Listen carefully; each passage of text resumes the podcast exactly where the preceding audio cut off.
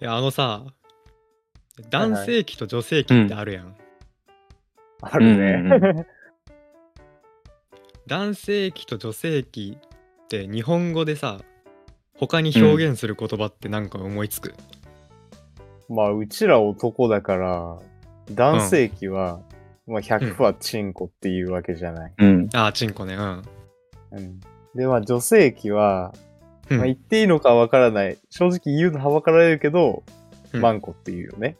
マンコうんうんうんまあ、明確に代表格で言えばその2つがあるかな。うん。あー他には日漢字だったら本語じゃなかったあ漢字だったらうんうんうん漢字だったら断、断根だよね。ああチ弾ンコ痕ねうんうんうん弾痕に対してなんて言うかわかるあ、俺それわかんないかわも。かんないかも。なんて言うんだそろれう。ねあの女の影って書いて女院って読むんだよね女院へえーうんーああ、でもあれか。男性の方も陰茎って言ったりするもん。ああそうだねああ、確かに。でもなんか多分陰対になるとこで言っそうそうそう、対になる感じだと,、えー、と陰形だとね多分陰核っていうあのはいはいはい、ーはい。カタカナで言うとクリトリス ああ、ちょほんと最低の日本語学校から始まってるけどうん。まあそれが対になってる言葉かななるほど。輪郭。ええ陰核まあ、もっと他パにもーツにフォーカスした名前なんで。そうそうそうそうまあそもそもの出来がそ一緒じゃん陰そのクリトリスとうんああ、そうだね。ああ。海面体のあの部分って、うん。うん。だからそこに神経が集中してたりみたいなことがあるらしいんだけどまあそんなことはどうでもよくて置いておいて。 そうで今日話したいのはそのさっき荒野が言ってたあのチンコは言いやすいけどマンコって言うのはばかられるよねっていうところなるほそうど。だな。間違いない。チンコってまあ他にも海外の言葉で言ったりすると例えばラテン語で医学用語にもなってるペニスとかう。うんがあるんだけどそのちょペニスに対する女性器のラテン語で医学用語で使われてるものって何かわかる、え、それバギナじゃない。バギナ。ナはね俺もそう思った。ラテン語じゃないんだよな確かえー、じゃあまた別のあれなのかな。呼び方あるんだ。これね、まあ、全然使われてないから俺も昨日初めて知ったんだけどうん。うん。ラテン語で医学用語で使われるのはバルバっていうらしいバルバ。バルバ。かっこい。いい。そう。で結ちょっ構と。ちょっとかっこいいよね、うんペニスに対してバルバだとかっこいいよねうん。なるほど。 でほほんと類義語が最低になってきてるんだけどはいはいはい。えーっとね、そもそも、チンコとマンコの語源ってどこだっていう話かうんうらんちょっと始めたいんだけど、おお。それなんかちょっと思いつくところとかあったりする、チンコなり、マンコなり。喧嘩。えー、語源があるんだ。まあ語源はあるような言葉なんだもんね。確かに。うんうんでもどっちも最後に子がつくもんな。ああ、それいい、いい考察だね。結構関係ある。結構ね、関係ある。うん、けん結構あるよ、関係、これ。チンってさ、うん。偉い人が自分のことチンはって言うじゃん。ああ、天皇とかうん皇帝とかね。そういうとこんんチンは男の国家人ないはよまねたチンはって言うじゃん。うんうんうんうんチンコはそっちからかなと思った。まあ、あ子っていう。あーなるほどね。子は子供の子で、あのー今でいう日本の天皇家の人とこう、男性は、男性じゃないか。あーなるほどね女の人に子とかついてたりして、偉い人につく名前だったじゃん、昔は。君子の死っていうことね。そうんうんうう。ん。だから、そっち系から、なんつうんだろう、王族系皇族系から来てるのかな、ああ、なるほど。まやくんはなんか思うこと あるペンは難しいな。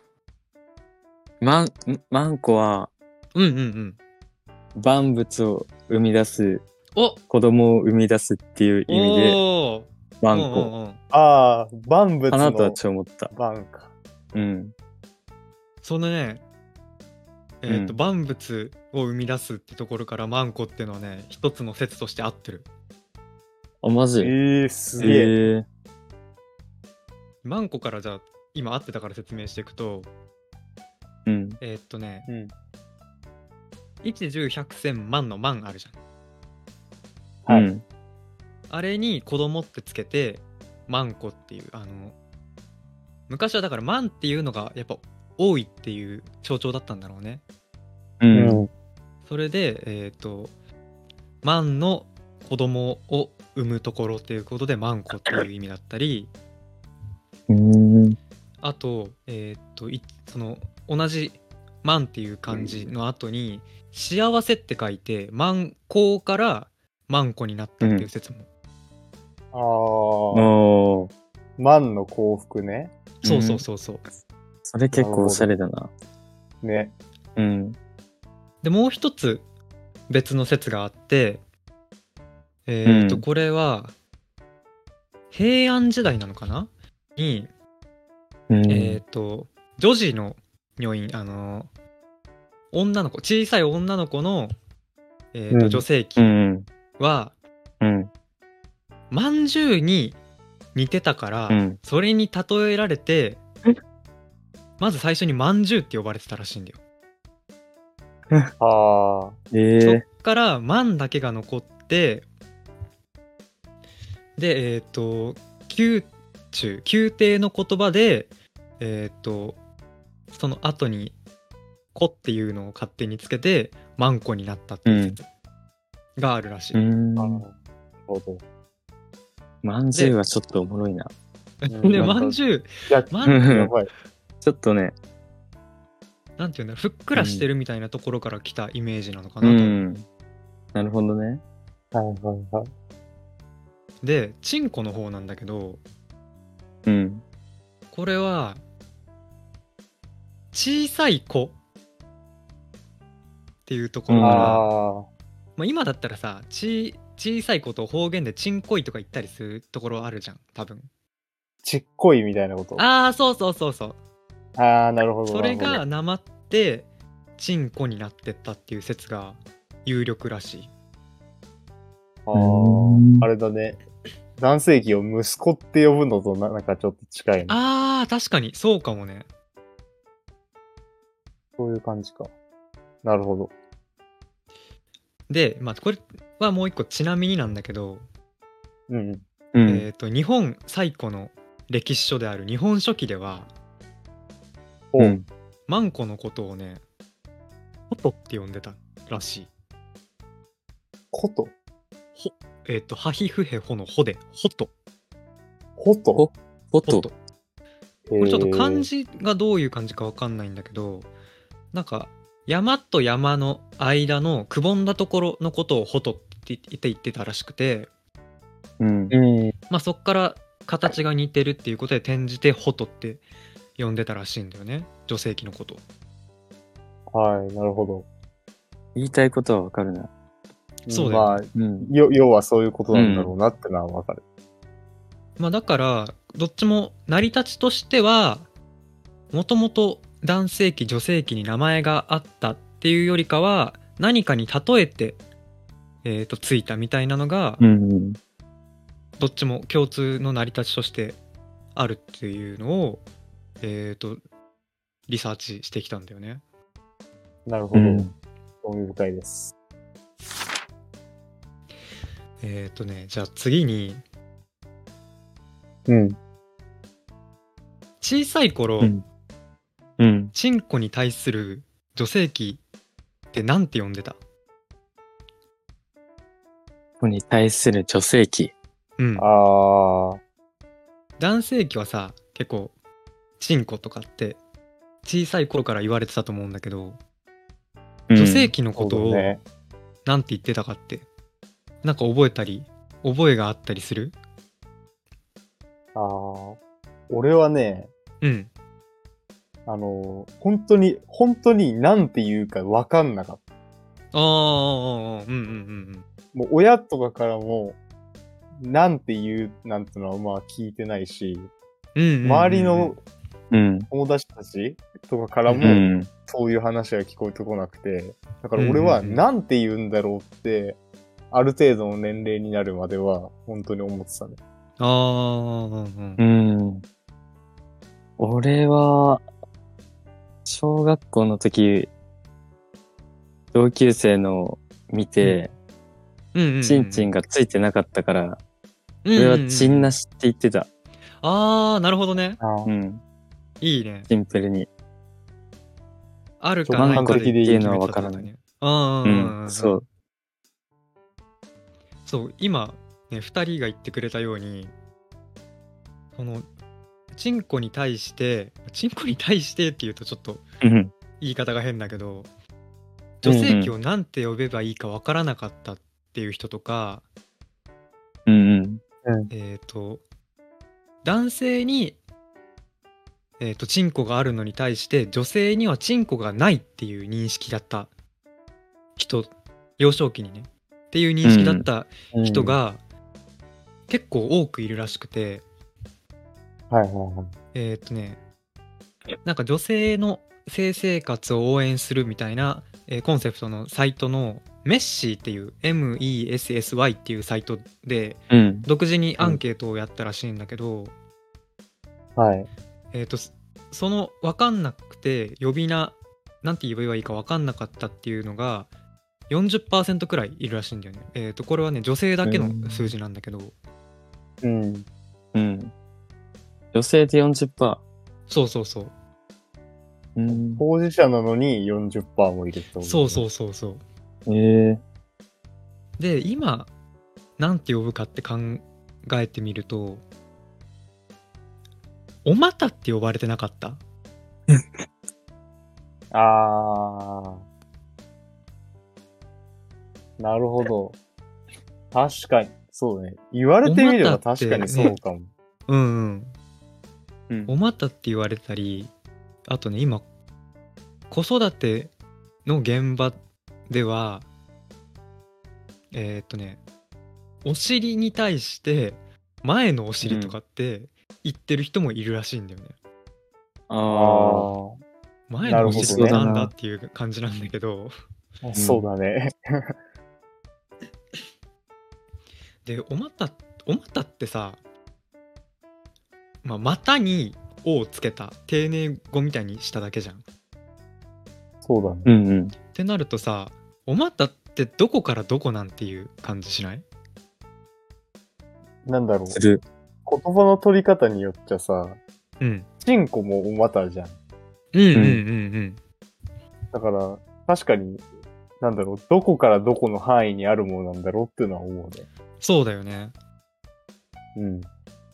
そのおまたっていうのも地域差があったみたいで。でなんかね、うん統一しようみたいな動きがあったらしいんだよね。このチンコに対してマンコマンコじゃないや、 えっ、と、まあ、マンコなんだけ ど女性器うんのうん相性、相性っていうか別称別称って言ったらあれかななんて言うんだろう別の呼び方を決めようみたいな動きがあって、えーうん。ちょっとこれ正確な裏取りもできてないんだけど、えー、と1990年代には、えーとね、埼玉県の教育委員会が、うん。えー、と女性器相性審議会っていうのを開いてえマジでそこで そうそうそう真剣に議論してるの面白いよねそういうの。うん。でそこで決まった嘘のみはたいな。うん。ね、おパンポン。嘘でし ょいやふざけてるでしょおパンポンなんだよねおっぱんぽんは聞いたやことばいって。聞いたことないでしょおパンポンって聞いたことない。聞いたことないわ。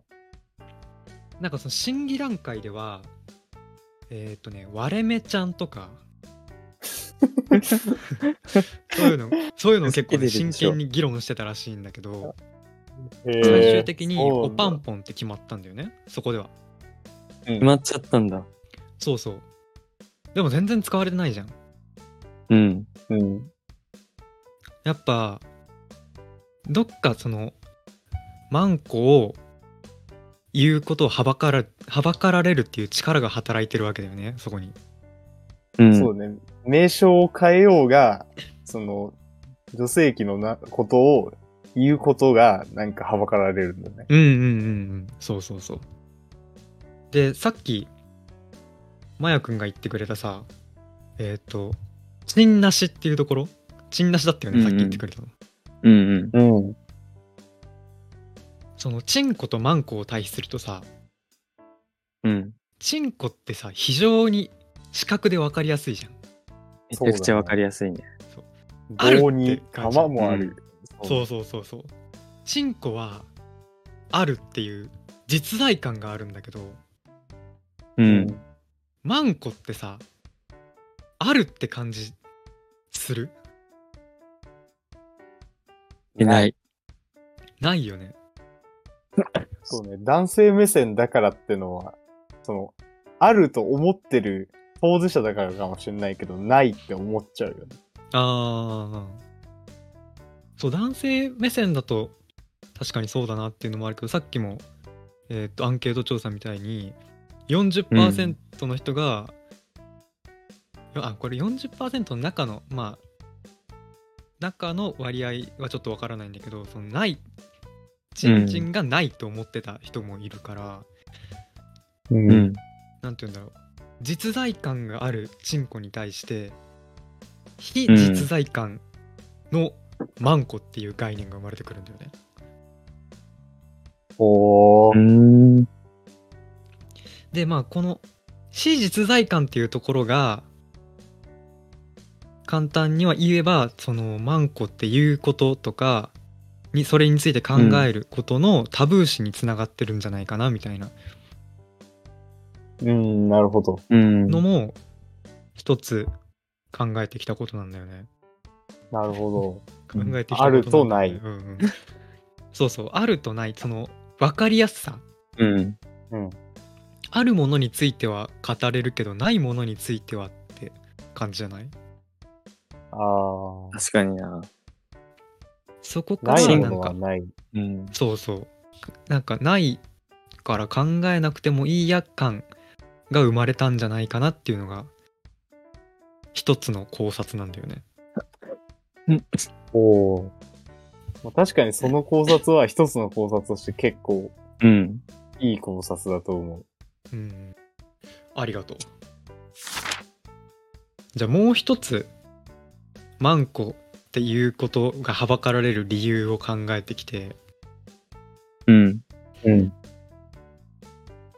まず思考の第一段階として海外でうん。マンコってなんて言うんだろうその女性器のカジュアルな言い方ってどうなってるかなって考えてみたら、うん。はいはいはえーいっ。とアメリカとかだとさ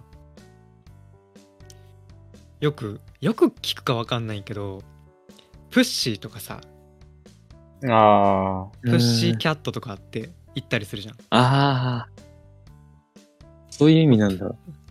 そうそうプッシなーんかまあスラング的な意味うんのそのカジュアルな感じなんだけどねプッシーってのはうんもともとなんかね猫の鳴き声らしいんだよねああ、へーそうなんだ。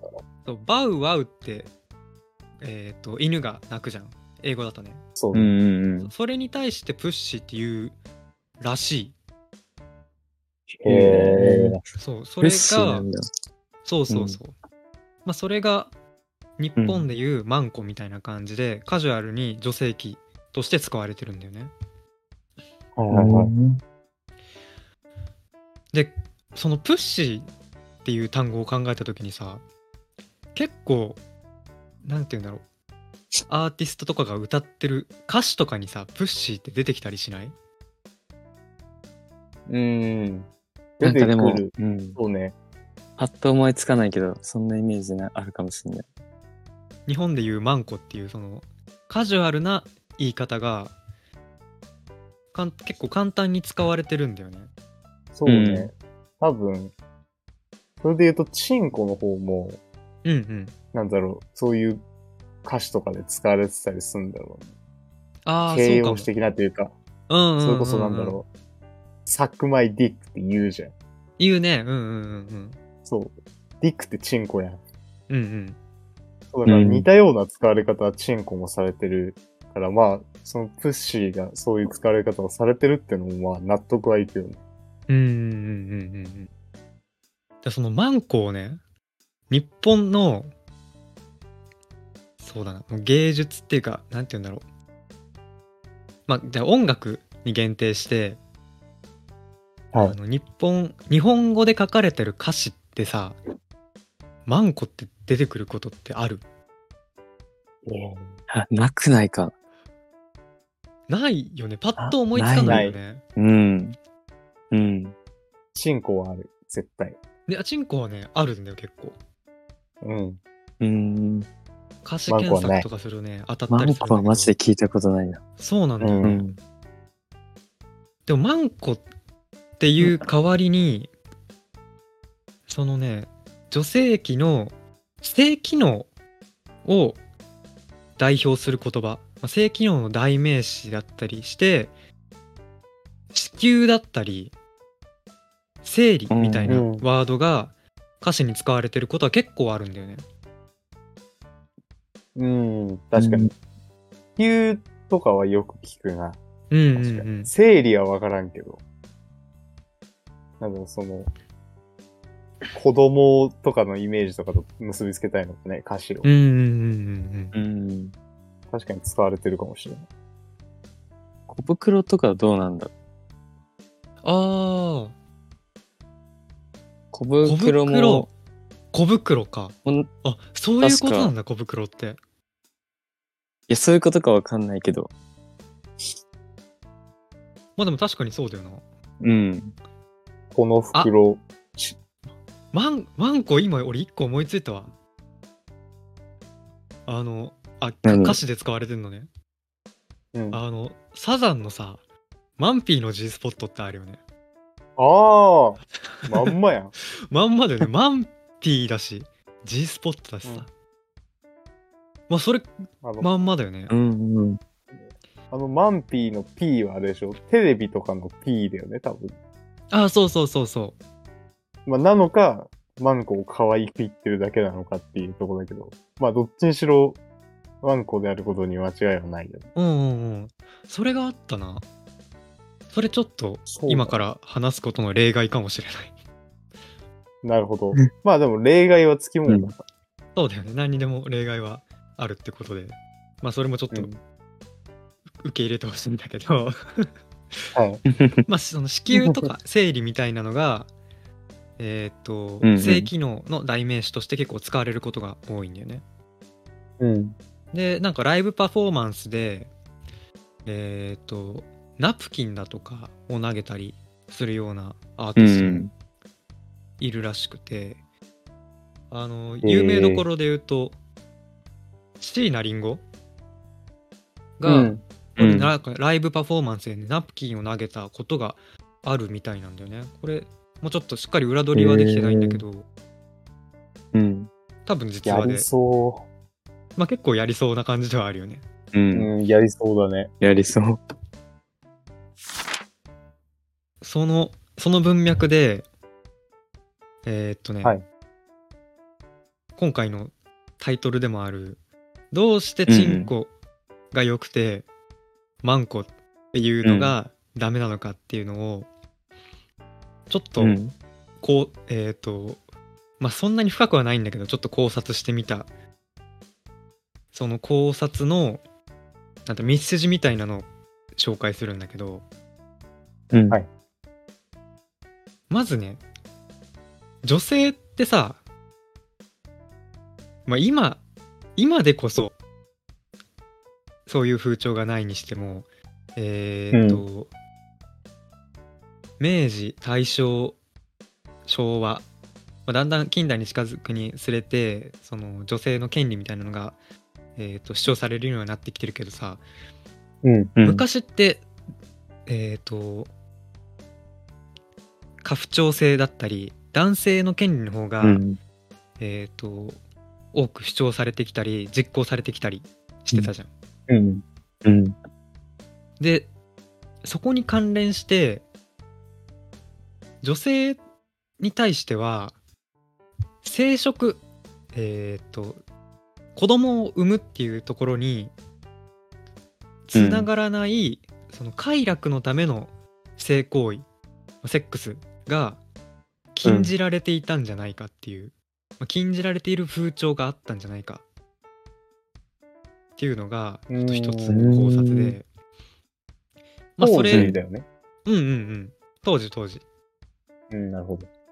でそれをちょっと裏付けるというか補強する一つの、えー、と要素としてもう現行では廃止されてる、えー、と旧刑法、うん古い刑法にはうん。あの貫通罪っていう罪があってうんうん、う貫通罪。貫通の貫通っていう字はあの女を3つ書いて貫って読むん。わあかあ、るあの死ね。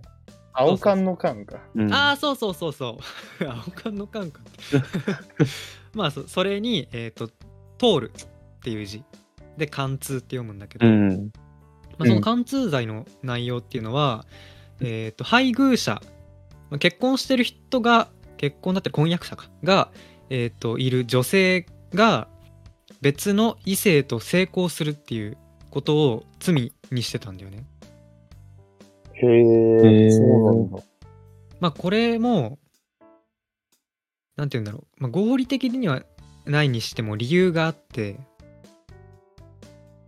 あの家父長制の存続において、その生まれてくる子供が誰の子供かっていうことが結構重要だったんだよね、旧刑法で、ううんん。そうだね。まあ、旧民法でもそうだったんだけど、はうい。ん。まあ、その生まれてくる子供が誰なのかわからないっていう事態を避けるためにっていうこう名目はあったんだけど、うん。結果としては、あの女性の性生活だったり性的な自由を否定する内容であったっていうことはえっ、となんて言うんだろう認識おえっ、とみんな一致してる認識として持って、持ってもらってましょう持って 何持ってもらってるでしょうか、うん、そう だね。今、そうだね。今のを聞いてう、んそういう認識を持ちました。理解しましあた。うんーありがとう俺も分かった。でその生殖につながらない快楽のための性行為が禁じられてたっていういう文脈からいくとうん。 「マンコ」っていう言葉は快楽のために行われるセックスっていうものに非常に密接に通じていたとか、あの近い存在にあったんじゃないかって思うんだよね。快楽を求めるセックスにそうそうそう。うん。あの生殖のためじゃないうん快楽のためのセックスうん。うん。でだそれが「マンコ」っていう言葉を言うことの言うことをはばかられる、まあ、一因にもなってるんじゃないかなっていうんだけどまたそれもねちょっとうん。補強、このこの考えもちょっと補強していくんだけどこのその後にねこのこの後にうん。今今だったりえーっと1960年代60年代以降だったり「チンコ」って言葉ってさ結構うん。テレビとかで連、あの芸人さんとかが連発してもあんまり問題とされないじゃんチンコって。されないね。そうだね。まあ、されないっていうかさりされにくいみたいなうん。うん。スキンヘッドの人のことをチンコって言った り、ああ。言ってる言ってる。 水曜日のダウンタウンでね、あ の、ダウンタウンのまっちゃんが、うあんの、バイキン小峠の頭をチンそコうってそ言うそう。チンってしてたのコをやんって言ったマイり、うん言ってるわ。まあ、チンコがでかい、巨根だとかってうん言あったあ、りはいはうん。うい。ん。するんだけど、そこで言うチンコってさ、俺が思うに、竿の部分だけだと思うんだよね。ああ、生殖の部分と関係ないってこと。そうそうそう。そういうことがね、ね言いたいんだよ。言っちゃえばで、生殖機能を持ってるのは、竿じゃなくて玉だもんね。そうなんだよね。そこが結構重要なポイントだと思ってて、はい。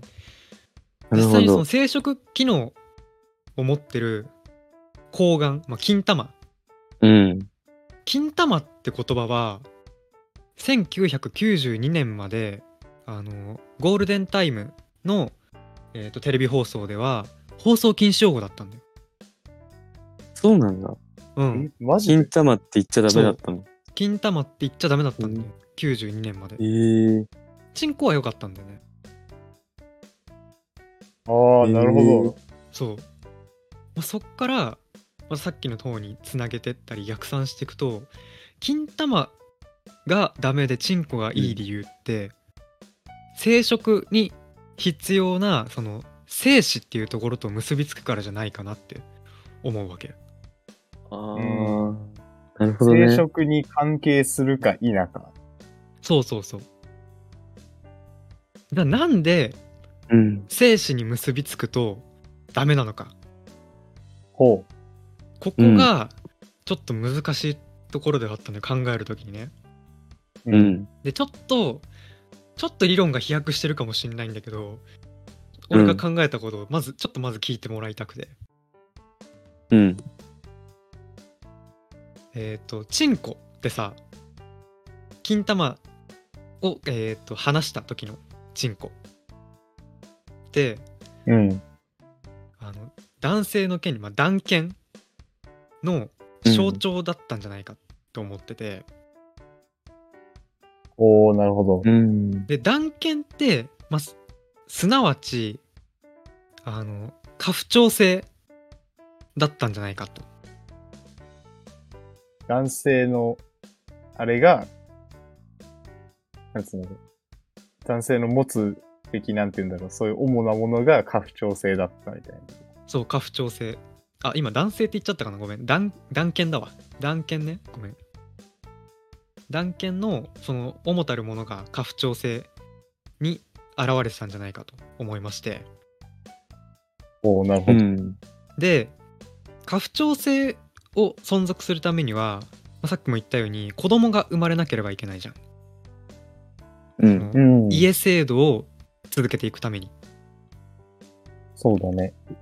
そうなってくるとえーっとね子供を授かるために問題になるのって、まあ、女性側にも問題があることもあるんだけどうん。最近は結構男性側に問題がある方が多かったりして一つは無精子症とかあー、うんなるほどね。近生殖近年だとね機能にそうそうそう、問題があるみたいまあ、あと運動率に問題があったりみたいな、うん。な。うん。ことがあるんだけど、まあ、その無精子症とか運動率の問題によって男性の生殖機能に問題があるっていうことが分かってしまうとうん。過不調性だったりその断権っていうものが危ぶまれる状態になっちゃうと。うん。おおなるほど。確かになりそうだね。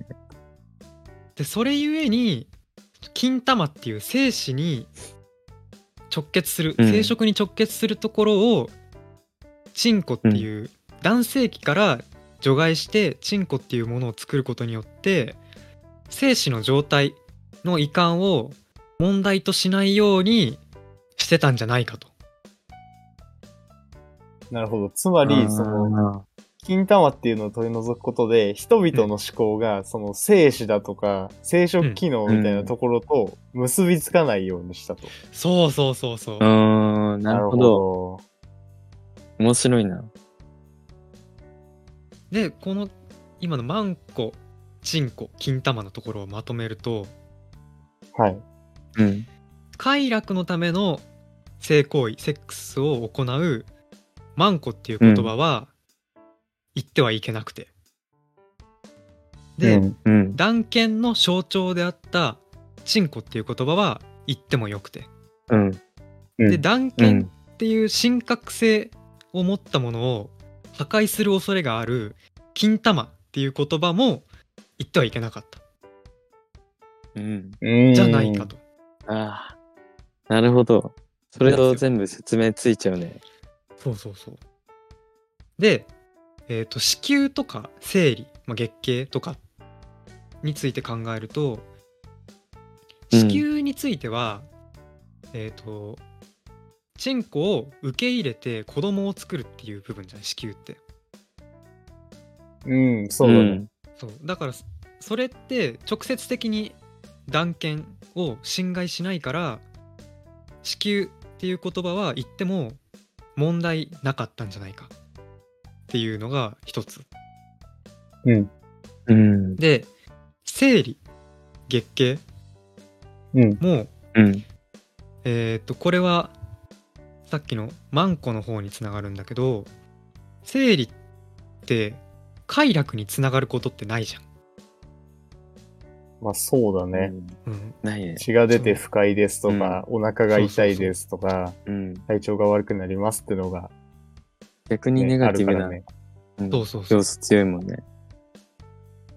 まあ、その快楽のための性行為が禁じられていたんじゃないかっていう推察からすると快楽につながらない生理は発言しても大丈夫だったんじゃないかなとからね。思ううんんですよ。うん。まあ、すすなわちその「マンコ」っていう言葉をタブーとすることによって男性の権利男権を保護しようっていう企みがあったんじゃないかなっていうのが僕のちょっと考えてきた考察なんだけど考えてきた考察って頭痛が痛いみたいな感じになってるんだけどうん。ちょっといかがでしょうかいや、すごい説得力がある。ね。なるほど結な。構ね体系的に考えたつもりではあるんだけど、うん。うん。まあ、これが正解ってわけじゃなくて一つの考察だからううんん。。もっと調べていくといろんなうん。別の事情が出てきたりするんだろうけど、まあそうこういう動きがあったんじゃないかなっていうのがうん考えてきた、まあ、意見なんだよね。やっぱり、弾痕は男の象徴じゃないといけないってこと。そうそうそう弾痕が男の象徴だったしうん。だったしだったしえーどういうことだそうだね ちょっとわかんなくなっちゃった弾痕が、ん弾痕が象徴じゃないと、うん金玉っていう精子と結びつくところ、う気んうんづかれてはならないところに気づかれてしまうため、えっと、弾痕、チンコは、えっと、象徴でなければいけない。そういうことそういうことだよねだ。と思います。ケイタが言いたいことは。そういうことですなるほど。だからそう。いで、金玉っていう要素を隠すために、うんチンコっていう言葉は、うんうん。うん言われてもいい、言われてなきゃいけない言葉になっていった。ああうんうんうんうんありがとうまとめてくれて、だよね。うん、そういうこ多分ケイタとが言いたいことはそういうことだと思うんそういうことなんだよなるほどね。うわ、もうなんかもうそうとしか考えられなくなってきた。で、じゃあ逆に、えっと、だから、うんマンコを言っちゃいけない部分っていうのをまとめると、うんえっと、うん。どういうことになるんだろうな。なんかその、断剣の象徴である、うんチンコを受け入れる場所うんうんうんであって、だから、何なんだろうな。やっぱやっぱ、明確にそこにも上下があるというか、うんうんうんうん。むしろだから何なんだろうな。その断剣をさらに象徴させるため言っちゃダメっていう風にした可能性もあるね。ああなるほどね、うん。マンマンコをタブーにすることによって男性器の秘密を暴かせまいとしたと、そうね。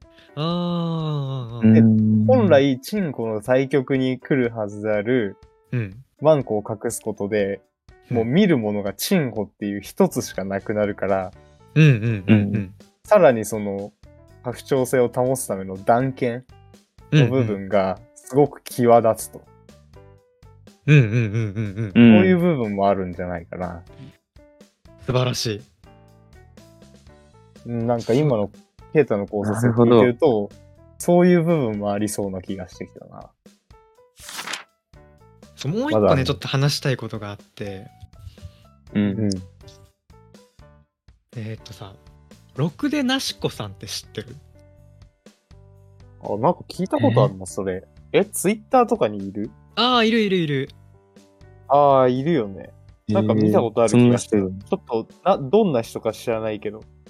そうこの全然ろくで聞いたことないしこさんあまあ聞いたことないうん。ろくでなしこさんって方はなんて言うんだろう、ん。その女性の権利の活動家って言ったらちょっと大げさなのかもしれないんだけどうん。えっ、とね自分の女性器をまあ自分のマンコをアートとか作品にして展示だったりうん販売してる、で販売することによって女性の権利を押し広げようっていう活動をされてる方なんだよね。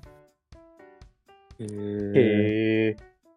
これねちょっと検索してもらうマとあのいろいろね、うん作品が出てきたりするんだけどうん。なんかスイーツみたいに見立てたうん。作品だったり なんかね女性器の形をしたルームライトだったり、うん。うん。あとね背面にそれをつけると背面に女性器がひっついてるように見えるスマホケースだったりうん。そういうのをね作ってらっしゃらっしゃる方なんだよ。へえ。はいはいはい。でもその人がねなんで結構有名になったかっていうと一回ね逮捕されてんだよね、正確に言うあとあ、 2逮捕回されちゃったんだ。そう2回逮捕されてんだけどへえ。でその時なんで逮捕されたかっていうとうんろくでなしこさんが、あの活動の資金を集めるためにクラウドファンディングをしてたんだよなるほどうんうんうんで、うんそのクラウドファンディングをしてくれた人にクラウドファンディングで寄寄付してくれた人にえっ、とね自分の女性器の 3D スキャンデータをダウンロードできる URL をね送ってたのお なるほーどね。やば。で結構面白いことしてるよねうん。でまあすごいねそれ、そうそうそうそれがえーっとねわいせつ物頒布罪っていう罪によってえーっと、うん摘発されて逮捕されることに,、うんになっちゃったんだけどうん。このわじゃあわいせつ物頒布罪ってどういう罪なのかちょっと説明するとねまあ条文そのまま読むんだけど、えーっとねわいせつな文書図画電磁的記録にかかる記録媒体その他のものを頒布しまたは公然と陳列したものは2年以下の懲役もしくは250万円以下の罰金もしくは科料に処しまたは懲役及び罰金を、えーと科すとそういうこ法律なんだよねうん。でわいせつな文書図画は結構わかるわかりやすいじゃんうん。う。うん。電磁的記録っていうのはあのパソコンに入ってるデータとか、うん。まあ、それを、えー、と頒布したりえっ、と陳列、うんまあ誰の目にもつくようにえっ、と保存だったり置いてあると,、えー、とわいせつ物頒布罪で、えー逮捕されちゃうよっていう罪なんだけどうんああ。え、一個聞いてもいいあどうぞどうぞその、あれ ?AV とかまた違う枠になるんだ。それもね AV とかさ、例えば、うんそれこそなんだろう、ペンガとかさ、うんオナホみたいなうんうんうんうもんのそういうものはその枠には入らない。えっとね、オナホとかはこれね、入らないんだよね、確か。うーん、入らなこいうんだ。ね、わいせつなっていうところで結構、その法学上も結局結構ね、争いがあるんだけど、うん。うん。わいせつってなんだっていう議論があって、それちょっとまだ決着が全然ついてないんだけどね、うん。うん。まあ、そこはちょっと今回は置いておいて、なるほど。うん。でこれね逮捕されちゃった理由はわいせつ物頒布罪っていうよりもあの当時 3D データっていうものが出てきて、まあ、それを利権の関係上、帰省したいっていうふうに考えてた警察があのーまあ都合逮捕するのに都合がいいろくでなしこさんを逮捕したっていううん説が晒し上げるのに良かったそのうか。そうそうそう 3D データの規制が目的だったんじゃないかっていうのが結構今あの後から結構考察されてるうんうん、なるほど。晒し上げで逮捕されるのって結構多いよね。あ結構あるね警察警察うってん。そういうとこあるよね、僕でまあなちょしっととこさんも過。激な話になりそうなので、うん一旦置いておいて。でまあああのねわいせつ物頒布罪でえーっと一旦警察に見つかるとあの「あごめんなさい」っつって大体罰金で書類送検になるっていうパターンがめちゃめちゃ多いんだけど、うん。うん。そのその 3D データっていうところを関連させて警察は逮捕したんだよねこのろくでなしこさんを。なるほど。うん。で、まあそそこで問題になってくるのが、まあさっきもあったんだけどわいせつってまずなんだろうってまあわいせつってなんだろうって始めるとすごい難しいんだけどうんちょっ。とあの言い換えてみて女性器ってわいせつなものだろうかうんうん。むずいな。難しいな。解釈によるとしか言えんな。そうなんだよねじゃじゃあ逆に逆にって言うと、まあ、ちょっと変かもしれないけど男性器だったらわいせつじゃないかどうかって考えてみると、う。うん。男性器ってさ結構なんかいろんなところでモチーフにされてたりしないあれだ、なんだっけ。チンポウカン、チンポウカン。あー熱海、確かに熱海のうんうんね。うんそう。あれ地とか方さ、感みたいなとこねもろそれじゃない、うんうん確かにそういう、あれだもんね。うん、結構、あれも重くそモチーフにされてたりするね。うんうんうなんだろう。うん。だから、わいせつかって言われたらちょっと解釈によるとまではいかないかもしれない。うんうんうんうん。で他にその男性器が結構なんていうの公衆の目に触れるものとして金丸祭ってわかる金丸祭り金丸見たのこマラとは、あそうマラはね多分その弾痕のことだと思うんだけうど、ん。うん。あの弾痕の神様を祀るお祭りでうん。そうチンコの形をしたあのーみこしみたいなのを街中引っ張るみたいなそういうお祭りがあるんだよね、はいはいはい。まあ、そういうのだったりうん。あとさ、うん。ドンキにさなんかチンコの形した栓抜き売ってない え見たことないの、うん、そうなん見かたね、ことない。木木木でできたうんチンコの形した栓抜きがあったり、うん。あとね、チンコの形したワインボトル。ワインなのかなあれ。まあ、お酒のボトルがあったりするんだよね。ドンキとか。うん。で、あと、まあ、これは、これ結構む、もう結構っていうかかなり昔なんだけど、古代ギリシャとかって、チンコがお守りにされてたり、あの、チンコの形をしたものがお守りにされてたりしてたんだよね。えーマジで。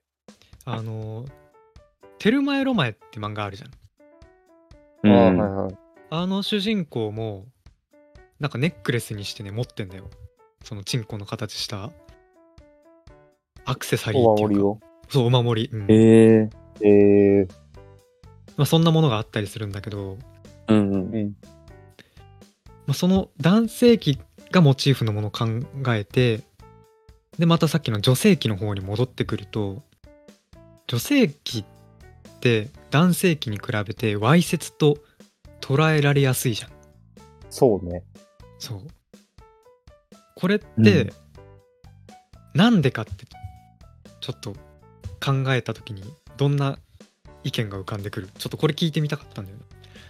あなんでわいせつと取られやすいか。うん。まあなんて言うんだろうな。まあ法律上の問題で言うとなんで処罰の対象となってしまうか。ー小谷くんどなんだろうな。例えばなんだけど、うんうん。女性がうん、男性器を、うんなんだろう、性の、なんだろう、そういうものを解消するうん。道具として見るかって言われると、はあはあはあちょっと怪しい気がしてるんだよ。うんうんうんうん。で、男性が女性器を性の解消の道具、道具というか対象として見るって考えるうんのは、結構ある話だと思うのね。うん。うんうんうんうん。そういうところから考えると、うん。うん。女性器っていうのは性の対象となるものだから、うんうん。わいせつであるあっあて。いう言われ方をされちゃってるんじゃないかなっていうのが俺の考えかな。。うん。確かに筋通ってる、すごい。うん。マヤ君はなんか思い当たるところとかある俺はね、男性器ってさ、結構うん笑いにできるじゃん。うんうん。面白い。いじゃん、結構。小学生とか、みそんうだなね。チンチンチンチンってて、チンチン人ブのラズブボランと下かげがたりっそうだよね。ていうので、笑いは、笑いが取れるんだけど、うん。女性器だと、そういう風に笑いが起こらないから、うんうんうんうん。っていう違いはあると思うんだけど、それしか思いつかないな。ああ。なるほど。ありがとう。そう俺が今回考えてきたのは、今、荒野が言ってくれた、うんえーっとね、男性は女性器を性的に見やすいっていう話に近くて、うんうん。まあ、これってあの雌雄同体じゃない生物あのオスメスがある生物に、まあ、共通してあるものだと思うんだけどはいはい。あのオス側って生物としてさあの種をまくっていうことが必要じゃんあの種の存続のために、う。ん。まあ、子孫こをの増やすためにね。そうそう種の存続っていう考え方もちょっと今覆されようとしてるらしいんだけどうんまああの男性の方はさ種はとりあえずまいまいときゃあのなんて言うんだろう数まいときゃそれだけメリットがあるじゃん。そうだそようだね。ね。う。うんうんん、でも女性って妊娠だったりその後その子供を育てるっていう役割まああのこれは人間のその性差とかじゃなくてあのオス、うんメスの話なんだけどね生物学的にうん。そういうう、えー、と産むだったり育てるっていう役割があってってなると、うんその妊娠の期間って結構長時間だったりするじゃん。そうだね。男性がもうなんなら1日何回でも女性を妊娠させられるのに対して女性はうん。一人の子を身ごもったら長期間、えー、と他の子供を産めないっていうデメリットがある。う。うんんうん。ってなると男性は本当手当たり次第に種まいといてもデメリットはないんだけど女性は相手を選ばないとあこれごめんごめん男性と女性で言ったらダメだねオスは 手当たり次第にまいうん種をまいてもデ メリットがないんだけどメスの方はうん。オスの質だったり内容を重視して選ばなきゃいけないんだよ。優秀な種をのぞ、残すにはね。そうそうそうそう。で、まあそういう生態学的な流れが、もうどうしても抗えない流れがあるわけだよね。人間にも脈々と受け継がれてきて。そうだうね。ん。人間も動物だからね。そうそう。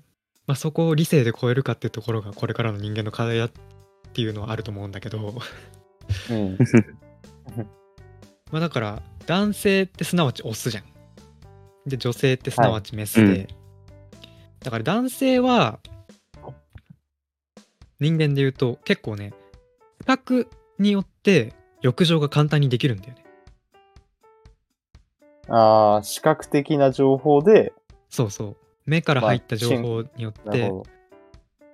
でも女性は比較はあんまり重視してなくて、えっと人間で言ったりすると、まあ、それこそ、えー、と男の、えー体力的なところとかあと、まあ、これ人間に特有だけど資産がどうなってるかとか安定性がみたいな話も、うんえっとうん結構入ってくるから、なんて言うんだろうえーっとね男性の方がそ の視覚で浴場できるっていう条件によってあの犯罪にわいせつっていうところに近づきやすいっていうのはこれ言いたい言いたいニュアンスはちょっと伝わってるかな なんなんて言ったらいいんだろうなそうだな。だから要は、男性は視覚的なうん情報だけで、うんなんだろうな。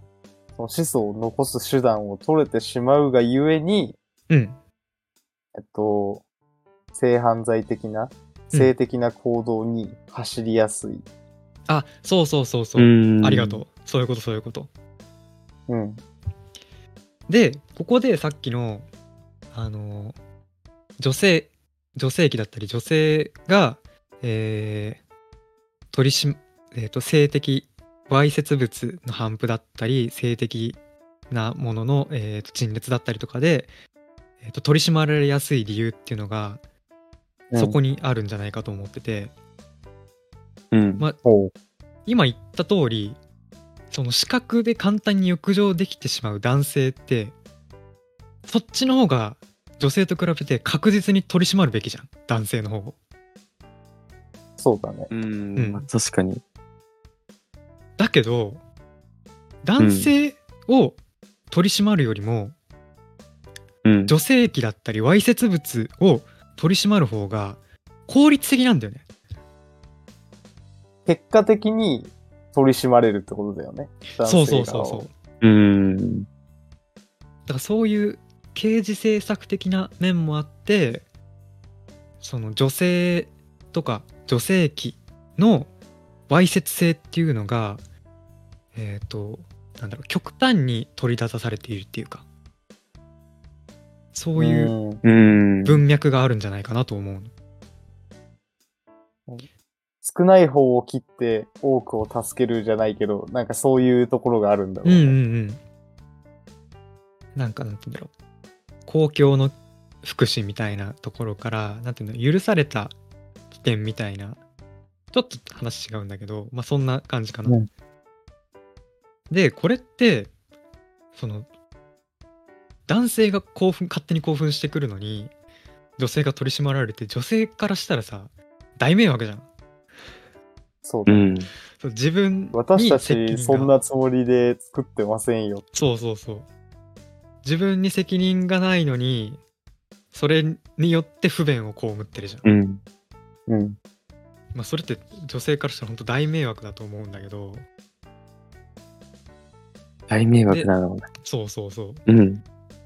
でね、これでちょっと話長くなってきちゃったんだけど、これさっきのろくでなしこさんの作品にうん。戻ってくるんだよ。